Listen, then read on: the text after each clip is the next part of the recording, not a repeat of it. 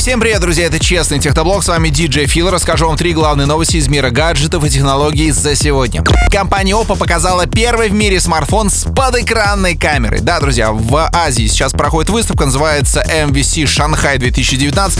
Так вот, там компания Oppo показала прототип, телефон, на котором камера находится под стеклом, то есть ее не видно. Нет никаких челок, нет ничего. Просто в какой-то момент, когда нужно активировать фронтальную камеру, магия происходит. Экран становится прозрачным, обычным, и о, происходит фотография, бац, все произошло. Да, фоточки пока не очень, да, все это работает, конечно же, только на одном образце, но в любом случае, друзья, это говорит о том, что уже в следующем году такие камеры придут на смену обычным фронтальным.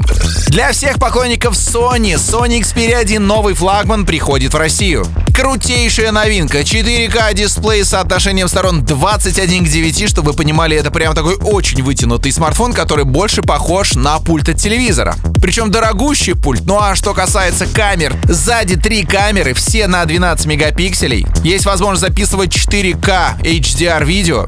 Также можно снимать замедленное видео 960 кадров в секунду, 6 гигов оперативки, 855 процессор и 125 гигабайт на борту.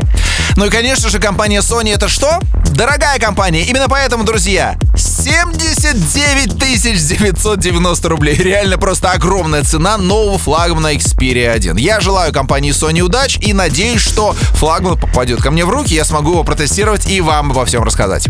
Ну а вы спросите, что там происходит у компании Huawei после того, как ее оградили от американских компаний, от процессоров, а самое главное от Гугла. Да чего, Huawei призывает разработчиков к развитию замены Android. Так как компания Huawei разрабатывает свою собственную операционную систему, которая предположительно будет называться Hongmeng, она уже привлекла более полумиллиона разработчиков для того, чтобы все программы работали не только под Android и iOS, но также и под эту новую операционную систему. Также компания Huawei заявила, что Google в связи с этими проблемами потеряет 800 миллионов пользователей. Представляете? Короче, мир скоро сильно изменится. Я буду держать руку на пульсе и расскажу вам о том, что происходит с компанией Huawei и всеми остальными. Ну а на этом все. Меня зовут DJ Phil. Это был Честный Техноблог. Берегите свои гаджеты, и они прослужат вам долго.